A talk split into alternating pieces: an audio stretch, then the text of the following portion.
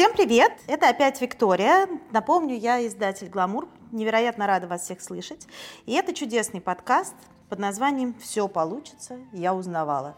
Самый оптимистичный подкаст о карьере, жизни, о совмещении работы и личной жизни и о том, как нам с вами вообще двигаться в будущее уверенно, успешно и радостно. Сегодня у нас невероятный совершенно гость. А, девушка абсолютно обворожительная, блондинка с длинными волосами, очень умная, очень красивая, очень энергичная. И именно поэтому мы ее сегодня позвали. Итак, с нами сегодня Лена Крыгина. Приветики. Абсолютно уверена, что все из вас ее знают, но я все-таки опять встряну перед тем, как дать уже наконец-то слово Лене, и расскажу, что Лена, наверное, многим из нас известна как блогер. А на самом деле это человек, у которого своя серьезная, огромная, фактически бьюти-индустрия. Лена не только нам с вами рассказывает каждый день, как выглядеть хорошо, и может, э, может дать нам некий заряд хорошего настроения. Лена автор э, настоящей, совершенно уникальной собственной косметики, Крыгина Косметикс. У Лены несколько салонов, свой самплинговый сервис. Последнее время она фактически выступает как мотивирующий спикер, потому что на самом деле таких историй успеха в России не так много. Она удивительный эксперт не только в макияже, но и в тайм-менеджменте, что меня все время поражает. Автор книг «Удивительная красавица». И все это к 32 годам. Ты меня перехвалила.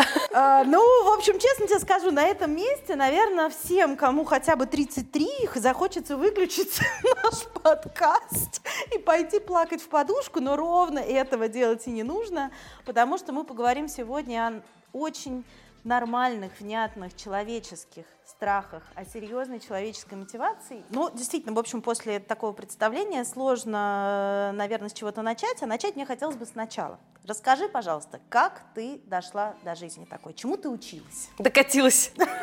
Ну, докатилась, это сложновато, да. Я училась э, в Петербурге на специалиста по связям с общественностью, что в целом мне очень повезло э, с выбором э, профессии и очень помогло, потому что не знаешь, на кого пойти учиться, иди учись на пиарщика, тебе это в коммуникации, в дальнейшем э, твоем развитии очень сильно пригодится. Я, правда, не закончила, потому что очень увлеклась макияжем, и я очень хорошо помню, как мне нужно было делать выбор а, между макияжем и э, высшим образованием, которое в тот момент очень в культе было. И это был показатель социального какого-то статуса и успеха. И все, конечно, в моей семье были э, строжайше против того, что э, я пойду работать в салон красоты и развиваться как визажист, потому что профессии такой, по сути, даже не было. Никому она была непонятна. И как говорили некоторые мои родственники, вот что, будешь сидеть всю жизнь ногти пилить? Я говорю, а что плохого в том, чтобы ногти пилить? В этом, даже если это ногти. Я говорю, уважайте любую профессию. Я помню, на всех А почему ругалась. нужно было делать выбор? Потому что мне уже не хватало времени э, для того, чтобы полностью посвящать э, себя учебе, э, и не хватало должного э, количества времени, чтобы вовлечься в профессию, которая мне интересна. И я начала прогуливать, выбирая э, макияж, выбирая съемки.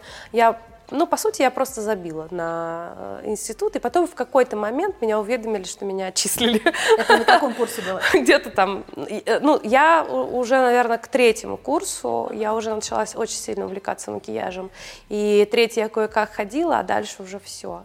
Ну, третий курс – это как раз обычно специализация, то есть первые там 2-3 года – это как раз такая база общего образования, и как нам все время в университете говорили, что вы никогда не запомните все, чему вас здесь учили, но, по крайней мере, вы будете знать, где это прочитать. Да, вот это так же было. И на самом деле а, мне не очень было интересно учиться, потому что а, не хочу показаться зазнайкой, но у меня реально было очень четкое ощущение, что я это все знаю.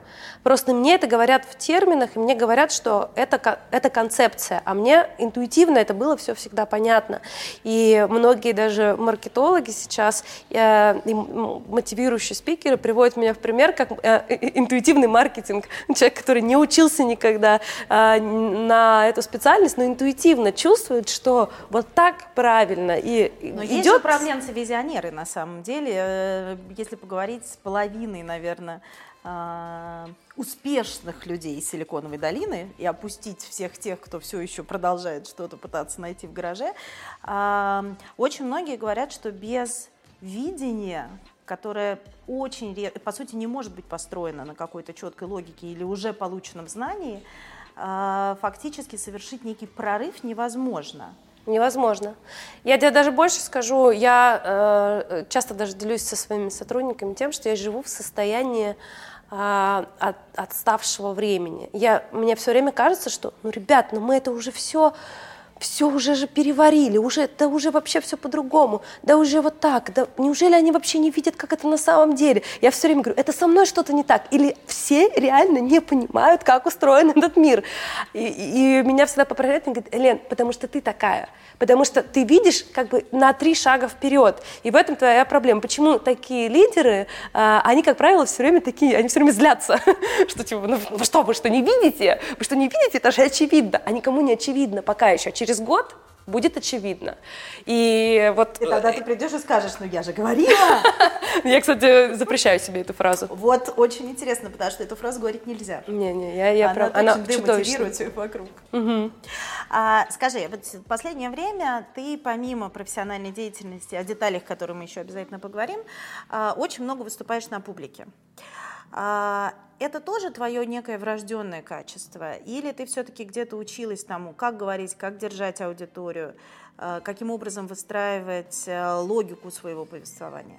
На самом деле есть какое-то, видимо, врожденное качество, которое мне в этом помогает, потому что я на самом деле не, не, не, не то чтобы сейчас много выступаю, я просто сейчас много выступаю больше как пример, как, как некий ментор, наверное, потому что все хотят узнать детали истории, все хотят понять, какие ошибки были, когда ты так вот... Э, понять, да, она же еще жива. На, да, когда нативно очень строится бизнес, когда из ремесла вырастает бизнес, да, потому что я же все-таки руками работала всегда. И для э, вот эта история self-made, она очень интересна. Но э, предыдущие семь лет я была также спикером по мастер-классам э, в сфере макияжа, и поэтому у меня а, опыт набрался. Но я хочу сказать, что а, я пыталась учить, я пыталась готовиться, а, и для меня лично это плохо. Мне нельзя готовиться, мне нельзя заучивать речи, мне нельзя, потому что вот тогда все идет просто вот к чертям летит, все мое выступление, я начинаю думать, что я там должна была сказать, что я там планировала, и все лучшие мои выступления, вот знаешь, как в американских фильмах, когда зал такой, хоп, да. и аплодирует, и ты что-то сказал, а ты даже не понимаешь, что ты такого сказал-то, все захлопали. Но когда вот эта вот эмоциональная такая связка с аудиторией срабатывает, это никогда не были подготовленные выступления выступление. Ну вот очень интересно тогда, если ты выступаешь в том числе э, таким мотивирующим персонажем, то как этому можно научиться? в этой ситуации есть единственный вывод. Я, не Лена Крыгина, пойду, ну и как-то буду дальше продолжать э, трудиться в своем маленьком отделении банка. А все-таки хочется нащупать вещи, которые мы все можем применить в собственной жизни, да, чуть-чуть позаимствовать у тебя чуть-чуть вот этого божьего дара, наверное, да, потому что, честно сказать, я тебя знаю уже очень давно, абсолютно точно верю в твой дар, но абсолютно точно вижу, какое количество усилий, времени и на самом деле предельной обязательности и очень жесткого отношения к себе ты, тем не менее, в жизни э, используешь. Как вот это поженить? А, интересный вопрос, потому что а, действительно очень важно, а, очень важна самодисциплина, очень важны цели. И сейчас так много муссируется об этом в интернете, информации. И сейчас вот все, встань, женщина, пойди, а, ты вот все сможешь, все зависит только от тебя. И все это примерно с такой же интонацией. Я хоть сейчас и карикатуру изображаю, да, но на самом деле люди вот так говорят. Мой успех заключается в том, что я никогда не обманываю аудиторию. Я на самом деле обычно всегда с таким лицом сижу, сижу, когда выступаю на какой-то панельной дискуссии, думаю, ребята, что вы несете все вообще? Вы вы не пробовали просто с людьми поговорить? Это же люди. Ну, то есть, как бы они пришли вас послушать. Они не пришли послушать ваши заготовленные фразы. Они не пришли э, послушать себе прокачку мозгов. Они пришли послушать человека, который что-то сделал. И здесь не так важно понтоваться, не так важно рассказывать, я добился таких результатов, а важно показывать. И когда я состою в диалоге с аудиторией, я всегда просто э, очень четко понимаю, какая сейчас тема, на какую тему мы говорим, и стараюсь дать им максимально полезной информации, где-то прикладной, где-то вдохновляющей, где-то на собственном примере э, рассказать, как это бывает. И в том числе показать в своих там, социальных сетях. Я не рассказываю, не учу их жить каждый свой пост. Я периодически просто, вот я сейчас была у бабули в гостях любимой и снимала свой двор детский. Я его снимала специально, я снимала бабулю специально, хотя мне хотелось провести эти два дня с семьей, чтобы они позвонили бабушкам. Чтобы они увидели, насколько это ценно, чтобы они увидели, что твой детский двор, скорее всего, весь облезлый, это ну, какая-то улица в маленьком городе в глубинке, это страшный дом, который не ремонтировали э, там 50 лет назад, как зэки построили, так и, собственно, он и, он, он и есть. Все тогда так было. И вот это пример Потому что девочка из вот такой вот, извини меня, э, слова да, э, на вечность, на букву «Ж», вот э, может достичь каких-то результатов. Это вдохновляет. Ну, то есть я уехала, у меня получилось, и у вас получится, так? Да, и а, а, это то, что ты ну, визуально подкрепляешь, а, и обязательно людям необходимо рассказывать не то, ты сможешь, ты еще что-то, да, подбадривать надо, но если за этим ничего не стоит, люди не сдвинутся, люди не не, не, поверят э, в себя. И сейчас так модно стало говорить о том, что все должны быть бизнесы, все должны быть топ-менеджерами, еще что-то. Нет, не обязательно. Задача с собой подружиться и не обманывать себя, кем ты хочешь быть, потому что не каждому человеку нужно э, быть великим э, бизнесменом, не каждому человеку необходимо быть топ-менеджером. Это психологическая давка огромная, это огромная ответственность, это сфера стресса гигантская. Если мы сейчас все дружно начнем открывать бизнесы, а, экономике это не поможет. Если мы все сейчас будем рваться в топ-менеджеров, по головам друг у друга ходить, так у нас психотерапевтов не хватит потом на а, количество таких топ-менеджеров. А ты, кстати, ходишь к кому-нибудь? У тебя есть коуч или психолог, кто помогает? У тебе? меня есть друг Андрей Владимирович Курпатов, начнем mm-hmm. с этого. Поэтому... Как хорошо иметь профессиональных друзей. У меня, у меня связи. И я а, вообще э, до того, как еще познакомилась с Андреем Владимировичем, общем, я читала его книги еще до того, как они стали модными. Они были раньше в других обложках. И э, я ходила к психотерапевту из его как раз-таки организации. Я сейчас редко хожу, потому что если мне нужно посоветоваться, я могу, э, благо, обратиться к Андрею Владимировичу напрямую. Но это не психологическая помощь, а это возможность посмотреть на ситуацию с другой стороны. Вот психотерапевт нужен для этого. Разбираться все равно ты будешь. Тебя никто не будет там лечить, еще что-то, если ты, конечно, не довел это до каких-то клинических там состояний. Но э, задача не э, не разжигать внутри себя так, конфликт такого масштаба, что потом это превратится, как вот в этом э, сообществе говорят, серотони, серотониновую дыру или что-нибудь такое. Очень интересно. В первом подкасте мы разговаривали с Аленой Владимирской о том, каким образом научно подходить к собственной карьере. И вот э, ее такая большая большая просьба э, ко всем, кто ищет помощи профессиональной, э, звучала примерно так. Дорогие люди, разберитесь, э, вы вот к HR-специалисту с чем приходите? Я не психолог, я карьерный консультант.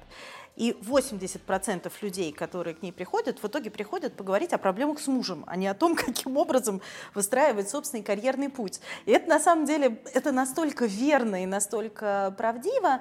При этом, что было действительно интересно и, на мой взгляд, очень полезно, для меня лично это было новое здание, что, например, к консультантам по карьере, даже если ты не планируешь менять сферу деятельности или менять работу, а, имеет смысл так же, как к стоматологу на чекап, да, имеет смысл приходить с какой-то долей регулярности, например, там, раз в год, для того, чтобы понимать, что происходит в других индустриях. А, вот я слушаю тебя сейчас и понимаю, что несмотря на то, что ты абсолютный визионер и вот такой пассионарный лидер, э, который скорее слушает некий, некую свою связь с космосом, да, и тем не менее даже ты ходишь к профессионалам иногда и обращаешься за советом. Как тебе кажется, как часто нужно вовлекать профессиональных коучей или психологов, или профессиональных HR-специалистов для того, чтобы выслушать внешнее мнение о своем пути? Или это может тебя сбить? А, профессионалов необходимо привлекать для любой хорошей профилактики или для починки где-то, если, да, забарахлило. Вот у нас стиральная машинка дома сломается, мы вызовем э, специалиста, мы же не будем сами в ней ковыряться.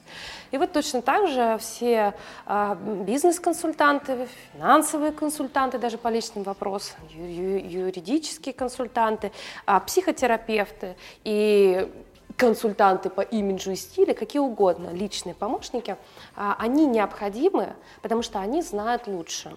Но обращаться к ним можно только по тем вопросам, когда ты полностью уверен, что они знают лучше. Это, я привожу часто пример хирурга. Вот, да, когда ты приходишь к, к врачу, он для тебя настолько профессионал абсолютно, ты точно знаешь, он знает лучше. лучше. И ты его не оспариваешь, ты не лезешь, он тебе сказал, вот это надо выпить через две недели на прием, и ты как штык через две недели на прием. Или сказал, надо резать.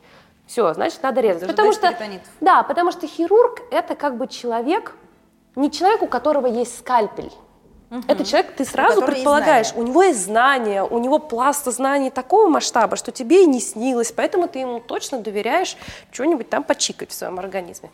Точно так же и с э, консультантами. Люди этому посвящают всю свою жизнь. Они вот сколько э, есть времени возможного в день, они тратят на то, чтобы изучить новые схемы, протестировать новые схемы. Вопрос в том, что очень много сейчас э, самопровозглашенных экспертов.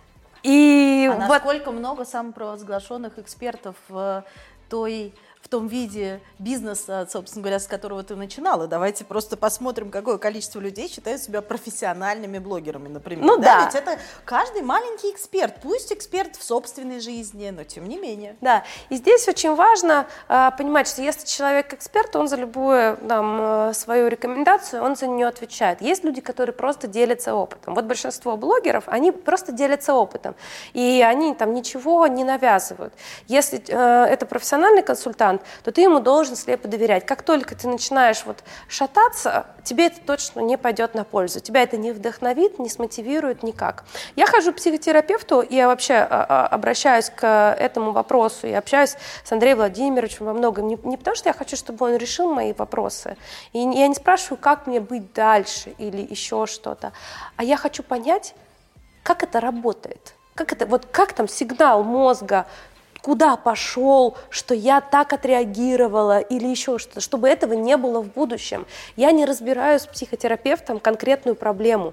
Я пытаюсь как бы систематизировать это и найти причину этой проблемы и поработать только над причиной. Сама ситуация не важна. Потому что если я приду к психотерапевту или к какому-то коучу или кому-то конкретную проблему решить, то, скорее всего, через две недели я с такой же проблемой приду к нему еще раз. Потому что я не научилась решать ее сама. И я иду к таким людям только за тем, чтобы они научили меня справляться самостоятельно с определенной там какой-то ситуацией или проблемой, как с категорией, не как с э, вот сегодня, да, проблемой сегодняшнего дня. А, давай вернемся лет на пять назад, когда еще, наверное, некому тебе было ходить, нет, пять лет назад ну, уже было. Давай семь. на семь. Давай семь. Да, а, а давайте. Давай на семь.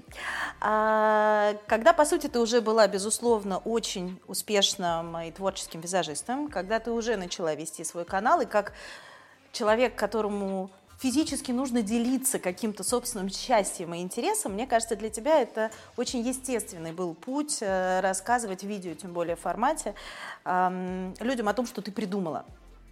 Вот в какой момент ты сама себя осознала не только свободным художником, а осознала, что теперь это твой бизнес? А я не осознала.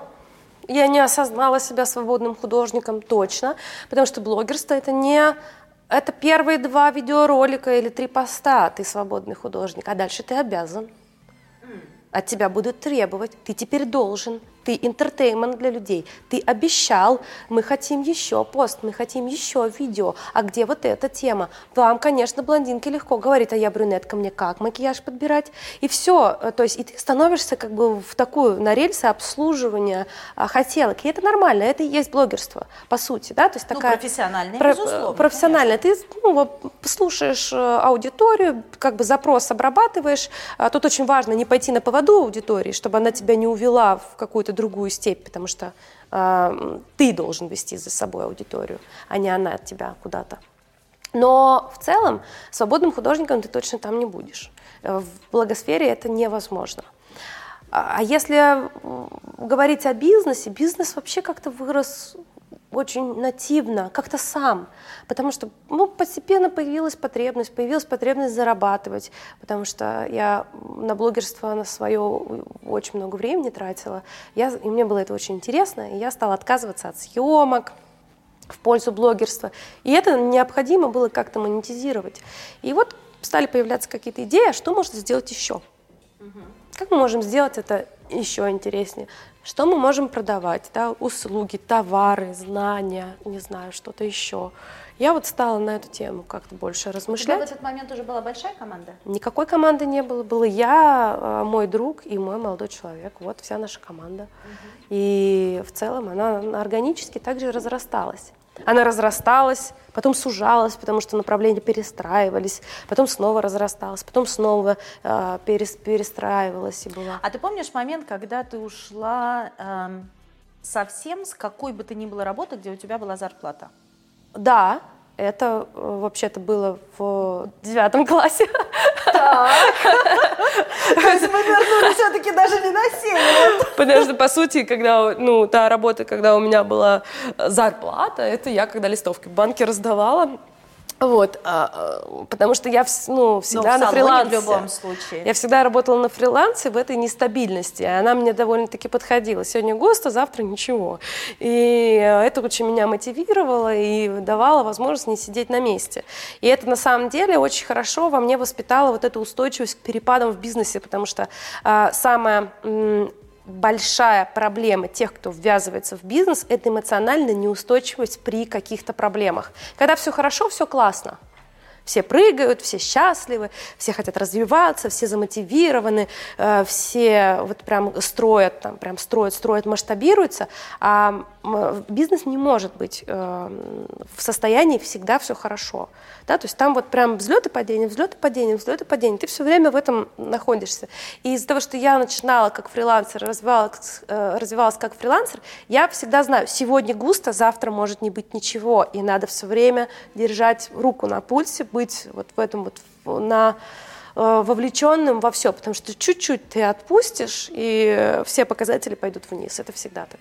При этом так довольно комфортно жить, если все-таки ты живешь маленькой командой или отвечаешь, несешь ответственность только за себя. Сейчас у тебя сколько людей работает? Ну, если так собрать все наши направления, э, то около, наверное, 50 человек. Около 50. Это на самом деле уже очень серьезный штат. И это люди, за которых ты несешь ответственность, и которые предполагают, что они, в общем, за свой труд Э, получают какой-то гарантированный, гарантированный по времени да, компенсационный пакет. Вот когда произошла ситуация, что ты начала нести ответственность не только за себя, где с этим тебе комфортно, а когда ты несешь ответственность за других, когда пришло тоже это осознание? Чувство и не ответственности, страшно ли было? Чувство ответственности за других, она приходит сразу, как вот даже если один человек присоединяется к команде. Просто чем больше команда, тем больше на нее вырастают косты, по сути. И да, тебе нужны уже и чары, дополнительные какие-то люди, появляются новые специальности, которых раньше не было, да, новые профессиональные компетенции внутри компании, которые раньше просто были физически не нужны, потому что ты сам и собеседование проводишь, и воду в офис заказываешь, и заказываешь если что, соберешь и развезешь. А, ну а чувство ответственности приходит сразу, то есть ты понимаешь, что ну как бы ребята с тобой будут развиваться, и то и очень важно правильно ну там доносить информацию. А, у меня э, первоначально была немножко такая э, я называю маменькина такая забота, излишняя на самом деле а, по команде, потому что а, я очень много делала за сотрудников, а это нехорошо. И потому что это, во-первых, сокращает мое время на развитие, а, сокращает мое время на то, чтобы получить где-то новую информацию, принести их, научить и их развить.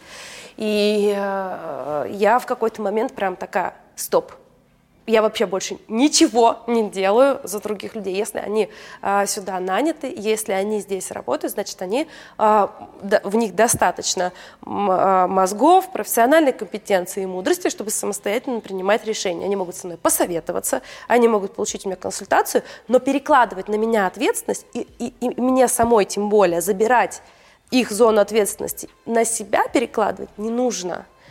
Потому что потом будет так Лена сказала, а нам Лена так сказала. А мы так делали всегда. А мы вот всегда так, любимое. Да, мы всегда так делали. А это как раз-таки э, проблема не э, ребят, не, не персонала, это проблема руководителя всегда.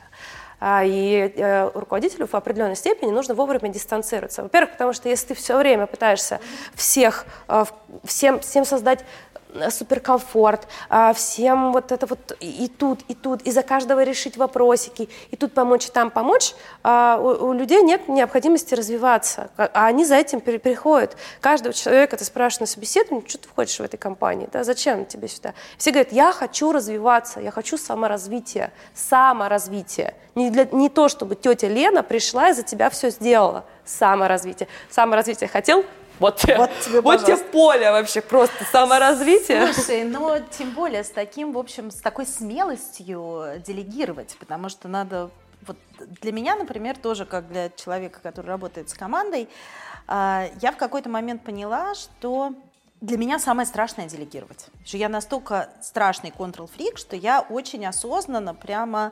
У меня были даже несколько ситуаций, когда я осознанно уходила из офиса, назначала какую-нибудь себе, может быть, там не самую важную и не такую срочную встречу, ровно для того, чтобы дать людям возможность э, сделать я так уезжаю иногда. сделать, э, а, ты так, вот, сделать какие-то, даже ошибки какие-то свои совершить, и так, чтобы тебя физически не было в доступе, потому что если команда не очень большая, если ты не директор завода в 3000 человек с региональными филиалами, то, в принципе, мы же все люди, и сейчас самые главные компетенции – это как раз возможность выстраивать команду, и очень много в общении э, задач.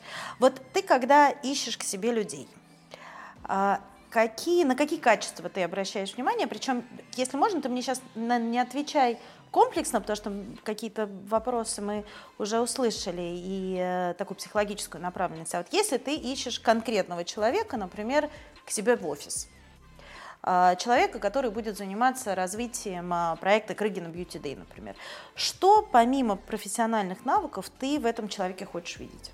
Ну, профессиональная компетенция, это мы даже вообще не, не обговариваем, да, человек э, должен уметь делать, иметь опыт работы в том, на что его нанимают. Кстати, здесь поправочка, раньше мы нанимали и, и без этого, потому что нам было интересно растить внутри компании, сейчас нам интересно растить внутри компании профессионалов. То есть мы набираем уже с опытом работы с человек, э, потому что мы уже покупаем компетенцию. Если раньше мы набирали людей для того, чтобы а, они закрывали какие-то вопросы, сейчас мы а, покупаем компетенцию, берем в команду человека, который знает лучше нас в пиаре, в ивентах, в HR, во всем другом. То есть он будет уже эту зону ответственности развивать. И раньше, когда набирали мы людей, у нас больше, у, нас очень много уделялось внимания а, вот, а поговорить да, вот, и мы, очень долго могли разговаривать. Сейчас я отказалась от этой э, схемы, потому что я предпочитаю уже общаться с новыми сотрудниками во время их испытательного срока, потому что есть же испытательный срок. И у нас была такая тема, э, там э, кандидатов отсмотрели, все э, менеджеры, все хорошо, и говорит, Лен, вот надо назначить собеседование, чтобы ты посмотрела девочку, понравится или не понравится. И я говорю, а что мне должна понравиться или не понравиться? Если вы уверены, ты как HR ты как исполнительный директор, что этот человек отвечает всем нашим требованиям, профессиональным, этическим и всем нашим ценностям, берите, я дальше дополню это всей информацией, да, которую я могу передать, и э, во время испытательного срока человек покажет результат, потому что понравилась или не понравилась девочка, это абсолютно не важно. А изначально в компании как раз-таки таким образом исторически и сложилось. Но и... Для этого должна сложиться эта система ценностей, она тоже вот. не рождается из ниоткуда. Да. Вот ты просто очень интересно на эту тему э, начала об этом говорить. И вот как... это как раз а, э, вопрос делегирования, потому что раньше все эти ценности, они сидели у меня в голове. И я каждую э, или каждого там кандидата сама через эти ценности пропускала. Но на самом деле важно передать это HR, передать это таким образом, что если э, придет на его место другой HR, он тоже мог понимать, и он уже согласно этому будет человека набирать. Так вот, помимо профессиональной компетенции, у нас есть какие-то э, философские важные для нас вещи. Да? Человек должен хотеть сделать больше. А, чем от него требуется, чем ему платят, чем попросили. У человека должна, должно быть внутреннее желание, человек должен быть в состоянии внутреннего импульса сделать больше, чем требуется, вот просто жить. И это не важно, что это. Да? Принести кому-то кофе, встретить гостей или организовать бьюти-дей. Он должен все время хотеть сделать лучше. И это качество, оно во многом врожденное, и оно развивается. И, вот это то, на что обращают внимание всегда. Мне кажется, этим качеством заражаешься. Если все вокруг хотят сделать лучше, и если ты э, действительно чувствуешь себя частью чувствуешь вот это вот ощущение принадлежности к команде, э, мне кажется, Ты знаешь, что это, это как раз чувство можно развить. Это, это можно развить, но э, э, это чувство можно развить только самостоятельно. Я тебе могу сказать, что есть ребята, которые мало, а, там, ну, вот у них этих импульсов не так много, но они заражаются а, коллективным вот этим желанием сделать больше. А есть ребята, которые приходят и отравляют желание всех сделать больше, потому что они настолько уверены, что они пальцем не должны шевелить э, э, лишний раз, и поэтому таких людей мы в команду не берем, потому что они токсичные, они угробят э, всю команду. Я хочу сказать, у меня не, не очень большая команда, 50 человек. В какой-то момент, когда там э, старт был Крыгина Косметикс, у нас под 80 было, сейчас мы оптимизировали все, часть на аутсорс вывели, еще что-то, но один токсичный человек может угробить целую команду. И вот это руководитель всегда должен держать в голове. А он токсичный не потому, что он плохой, просто он не на том месте, не в той компании. Он, и, и держать его не надо, и даже на испытательный срок его брать не надо, потому что вы просто время друг друга потратите, а в негативе в каком-то эти все отношения закончите, будете пытаться сглаживать углы, которые не сглаживаются, а на самом деле всем сразу надо разойтись. И... Давай чуть-чуть, может быть, прям попробуем в стиле Википедии определить, что для тебя токсичный человек. Токсичный человек – это человек э, ленивый, я ненавижу ленивых людей. То есть самое вообще ужасное, что может быть в человеке – это лень. А человек не анализирующий, э, вообще не анализирующий. Аналитика очень важна, а, потому что э, для профессионала, для энтузиаста, э, чтобы делать что-то лучше, тебе нужно проанализировать, что было сделано плохо. А, э, реакция на критику. Токсичный человек всегда очень остро реагирует на критику и воспринимает критику профессиональную, а, в том числе как а, оскорбление личное. Хотя на самом деле критика в адекватных компаниях от адекватных людей, она всегда залог дальнейшего успеха, потому что если ты знаешь, что плохо, Конечно, в следующий раз ты знаешь, как сделать хорошо. И отсутствие энергии. Потому что если человек энергичный, он своей энергетикой и энергией заряжает все вокруг. Если человек не энергичный, а это может быть связано с его семьей, питанием, воспитанием, э, в принципе, негативным взглядом на, на мир, гормональным фоном, да чем угодно, это может быть с чем угодно связано. Если человек не энергичный, он выжжет всю энергию из команды. Команда – это живой организм. В команде очень важно, что это вот как, понимаешь, как, как продукт, как суп. Если там 10 кубических а, миллиметров протухло, протух весь суп – и вот ну, то это невозможно черпачком убрать, и все нормально. И вот этого важно не допускать. И вовремя, ну, как бы делать какие-то коррекции. Хотела с тобой поговорить немножко про страхи, но э, сейчас понимаю, что гораздо важнее, наверное, поговорить про мотивацию. Э, потому что, слушая тебя, Хочется встать, вот перестать прямо сейчас сидеть, а прямо вот сейчас встать и побежать что-то делать. А, дать обратную связь своим сотрудникам, а, что критика, которую ты им только что выдал, это на самом деле не должно восприниматься как личное оскорбление. Хочется тут же бегом начать 33 новых проекта. Хочется что-то оптимизировать, что тоже на самом деле хорошо. Вот как ты мотивируешь себя и вообще... Эм, сейчас слово мотивация, оно даже такое... Не, Я оно, считаю, оно, уже нужно новое уже слово даже немножко придумать. неприличное, да, уже настолько много про это поговорили, и так много уже желтой литературы на эту тему написано, и тем не менее это правда важно. Вот как ты мотивируешь себя, и что, как тебе кажется, кроме интереса, а, мотивирует твоих сотрудников сейчас?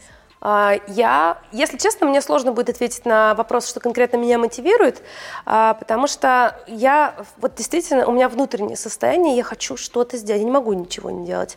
Это, это не значит, что я не могу сидеть и ничего не делать Отлично, я могу целый выходной просидеть с сериалом. Не А надо два? думать. И два могу. А три? Ну, три уже будет сложновато. Мне кажется, на этом можно поставить Да. точку и перейти к вопросу Но- о том, как мотивировать себя тем, кто может просидеть 4 плюс дней. Вот. А мотивация, она же очень э, простая. Она зависит от потребности. Самые мотивированные люди, вот все говорят, как вот быть э, такой успешной и уверенной в себе? Я говорю, успешный и уверенный в себе – это слова, это антонимы. Ну, то есть, как бы, они вообще на разных полюсах, потому что люди от того и успешны, от того, что они не уверены. Они не уверены в себе, они хотят стать лучше, они развиваются, они что-то делают. Это, это такой импульс, который не дает тебе сидеть на месте. Они не уверены, что они доживут до старости, поэтому они в, а в сегодняшний день пытаются впихнуть и уроки китайского, и серфинг, и встречи, и съездить к бабушке, и все-все-все. Они не уверены в будущем, а, там, я не знаю, экономически, и они стараются сегодня заработать максимум, чтобы обеспечить Сделать себе подушку Да, безопасности или то есть они в чем-то все время не уверены. И поэтому э, э, человек, он выглядит уверенным в себе. Но на самом деле, а, чтобы быть успешным, само желание стать уверенным в себе, вот оно как раз-таки и мотивирует. Потому что ты все время... все говорят, «Ой, Лена, вот вы такая красивая, вот вы такая стройная, вот вы такая... Я говорю, вы знаете, сколько Я это пошу. работы? Потому что моя генетика вполне меня может э, э, раздуть на булочках только так. Да, И, и у меня, я знаю просто, что я сегодня недовольна волосами, я исправлю, мне завтра ногти мои будут не нравиться, потому что я все время хочу что-то лучше сделать. И точно так же на работе, в офисе. Я все время хожу, что-то улучшаю. Мне, я не могу в состоянии не улучшения. То есть если у нас в студии ничего не улучшается, эм, там, я не знаю, несколько месяцев, потому что фокус сместился на запуск косметики, это, это верный признак того, что я начну стройку новой студии. Вот, потому что я как бы не могу, да, то есть, э, э, чтобы ничего не происходило. Э, И вот это как раз-таки и есть сама мотивация. Я очень обращаю внимание на детали. Я очень... эм, вот люди, которые спокойные, у которых все хорошо, человеку, ну, ему же что, ему же достаточно вот диванчика, э, да, телевизора там и бутербродик. И в целом, ну, для жизни это, ну, как бы и комфортно, все классно. А мне нет. Мне надо много всего. Мне надо много эмоций получать. Мне надо много разного видеть. Мне надо, чтобы все время что-то двигалось. Я очень неспокойная. И иногда я даже боюсь этой, этого спокойствия, потому что я очень четко понимаю, что я, например, человек, который движется к внутреннему балансу, йога, питание, все дела, но я сто процентов знаю, что если я этого баланса достигну, я продам бизнес в этот же день, я уеду э, к какому-нибудь серферу на э, куда-нибудь на какой-нибудь островок, включу себе м- музыку и буду кайфовать, созерцать океан, и мне будет ничего это все не нужно, потому что я буду в балансе. И вот как раз-таки из-за того, что я не в балансе, но стремлюсь к нему, это меня заставляет и двигаться. Это заставляет меня вот этом, в этом движении все время находиться. И вот здесь очень важно, если хочется быть успешным, это путь. Да, путь к успеху. Вот это книжки на эту тему написаны. Но тут самое важное слово не успех, а путь. То есть задача не прийти, а идти. Потому что самое интересное, оно не там, когда ты придешь. Когда ты придешь, ты просто успокоишься. У тебя все классно уже будет. Ну вот, наверное, этим отличается, отличаются люди реалистичные, у которых есть цели, которые не мечтают. А ты, очевидно, человек, который мечтает. Я очень мечтательная девушка. Вот как тебе кажется, а, есть такое выражение у коучей достаточно известное о том, что один из секретов, собственно говоря, высокой мотивации или каким образом можно развить в людях, в сотрудниках высокий уровень мотивации, это помочь им понять четкие, такие вот поставить себе четкие цели, причем желательно отдельно долгосрочные, отдельно краткосрочные, вот расписать конкретный путь, и людям от этого становится легче. У них уходит вот этот уровень внутреннего беспокойства, они перестают переживать о том, что так, я не понимаю, что делать, я- и, и от Да. этого ничего не делают, да, они начинают следовать четкому плану. А это я тебе хочу сказать вообще рецепт, как выжить в 21 веке. Это планирование. Только планирование. Потому что сейчас слишком много всего, слишком много отвлекающих всяких э, триггеров, которые твое внимание просто сбивают. И в целом сейчас а, культивируются и вот возводятся прям на пьедестал очень большие цели. А это для человека, это вот знаешь как, цель, например, сделать ремонт. И ты все, ты, у тебя уже не хочется даже. Ну, то есть уже из рук все валится, потому что как его сделать, ремонт там. А когда ты начинаешь кухня, для того, чтобы сделать, нужно там вот проштробить стены, электрику развести, на маленькие задачки это разбиваешь, то на самом деле ремонт сделать не так уж и сложно. Даже интересно. Что, даже интересно, потому что ты по маленьким задачкам идешь, их закрываешь, закрываешь, закрываешь, и начинаешь даже получать кайф от этого вычеркивания выполненных задач. Но когда ты ставишь себе слишком большую цель, ее можно иметь в виду как какой-то там кораблик на, на горизонте, да, э, маячок, к которому ты там стремишься. Но маленькие задачи – это как раз-таки то, что ведет тебя к результату. Мы когда думали про э, темы разговоров и смотрели, какие вопросы нам присылают люди, в том числе э, девушки, которые хотят, например, начать какой-то свой бизнес, у них возникает некое количество страхов. Вот мы выделили буквально четыре, на которые я бы хотела, чтобы ты очень-очень коротко отозвалась, потому что ты, конечно, совершенно человек бесстрашный. И это в кажется. этом вот это вообще было бы хорошо. А, хотя бы как-то поддерживать самооценку людей, которые с тобой разговаривают. Это кажется. Вот, но тем не менее, Первый страх – это боюсь брать ответственность на себя. Об этом мы с тобой довольно много поговорили. А есть еще один страх, который, правда, многим свойственный. Я боюсь перемен. Что с этим делать? Если ты правда боишься. Самый главный страх, я тебе хочу сказать, какой? Я боюсь, что не получится. Вот это вот. Идея есть, но я боюсь, что не получится. Я, что и, делать? И, и как раз-таки я боюсь перемен.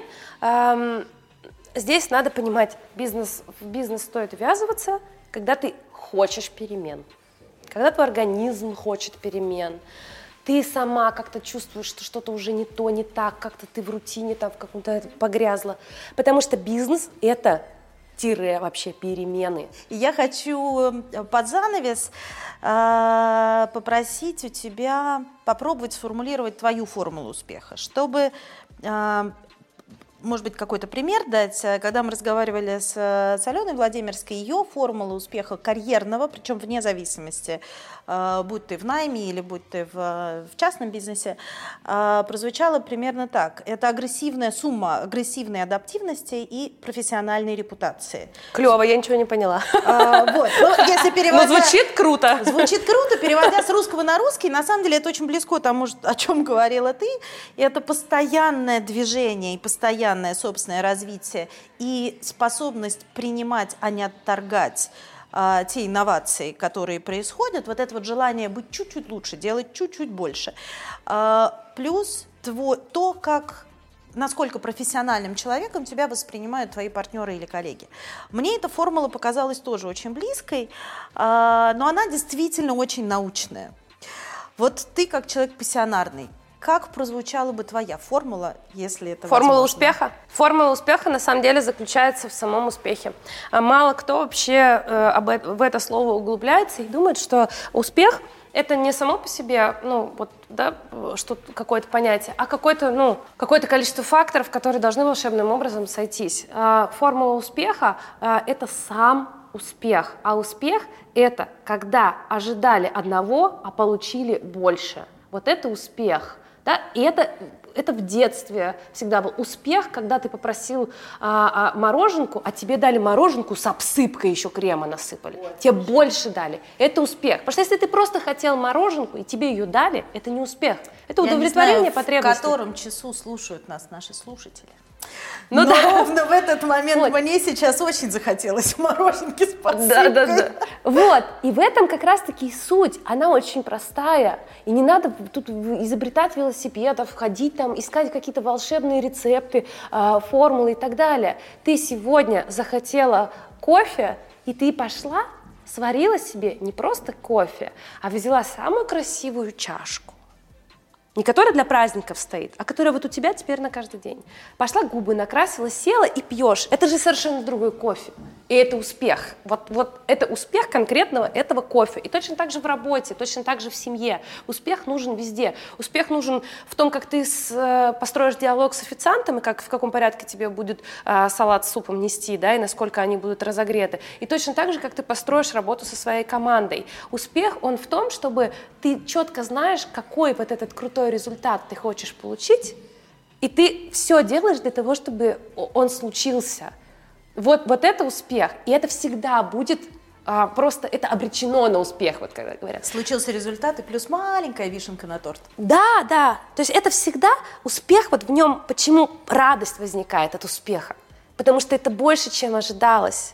И когда ты себя учишь в каждом вот твой, своем маленьком движении. Сделать больше, сделать чуть-чуть больше, чем от тебя ждали, сделать как-то вот, ну, здесь даже в определенной степени а, в, в успехе очень а, вот такая вот женское а, желание нравиться, желание быть классным а, работает, потому что это же должны увидеть, успех он как бы, он же публичный всегда, вот, и поэтому формула у него очень простая, если ты будешь в каждом просто этапе, каждый день делать что-то круче, чем планировалось делать круче, чем ждали, делать круче, чем попросили, делать круче, чем насколько оплатили в том числе, то ты обречен на успех. По-другому просто не может. А это на самом деле входит в привычку.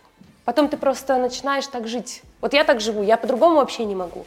То есть я, я реально вот попрошу все критерии, что от меня требуется, сделаю в 10 раз больше всегда. Очень круто. Лен, спасибо тебе огромное. А, я прям очень коротко позволю себе сделать э, вывод из нашей беседы. Во-первых, не нужно бояться мечтать. Во-вторых, на удивление, мечты не сбываются. Над ними, очевидно, нужно упорно работать, как бы неохоты иногда не было.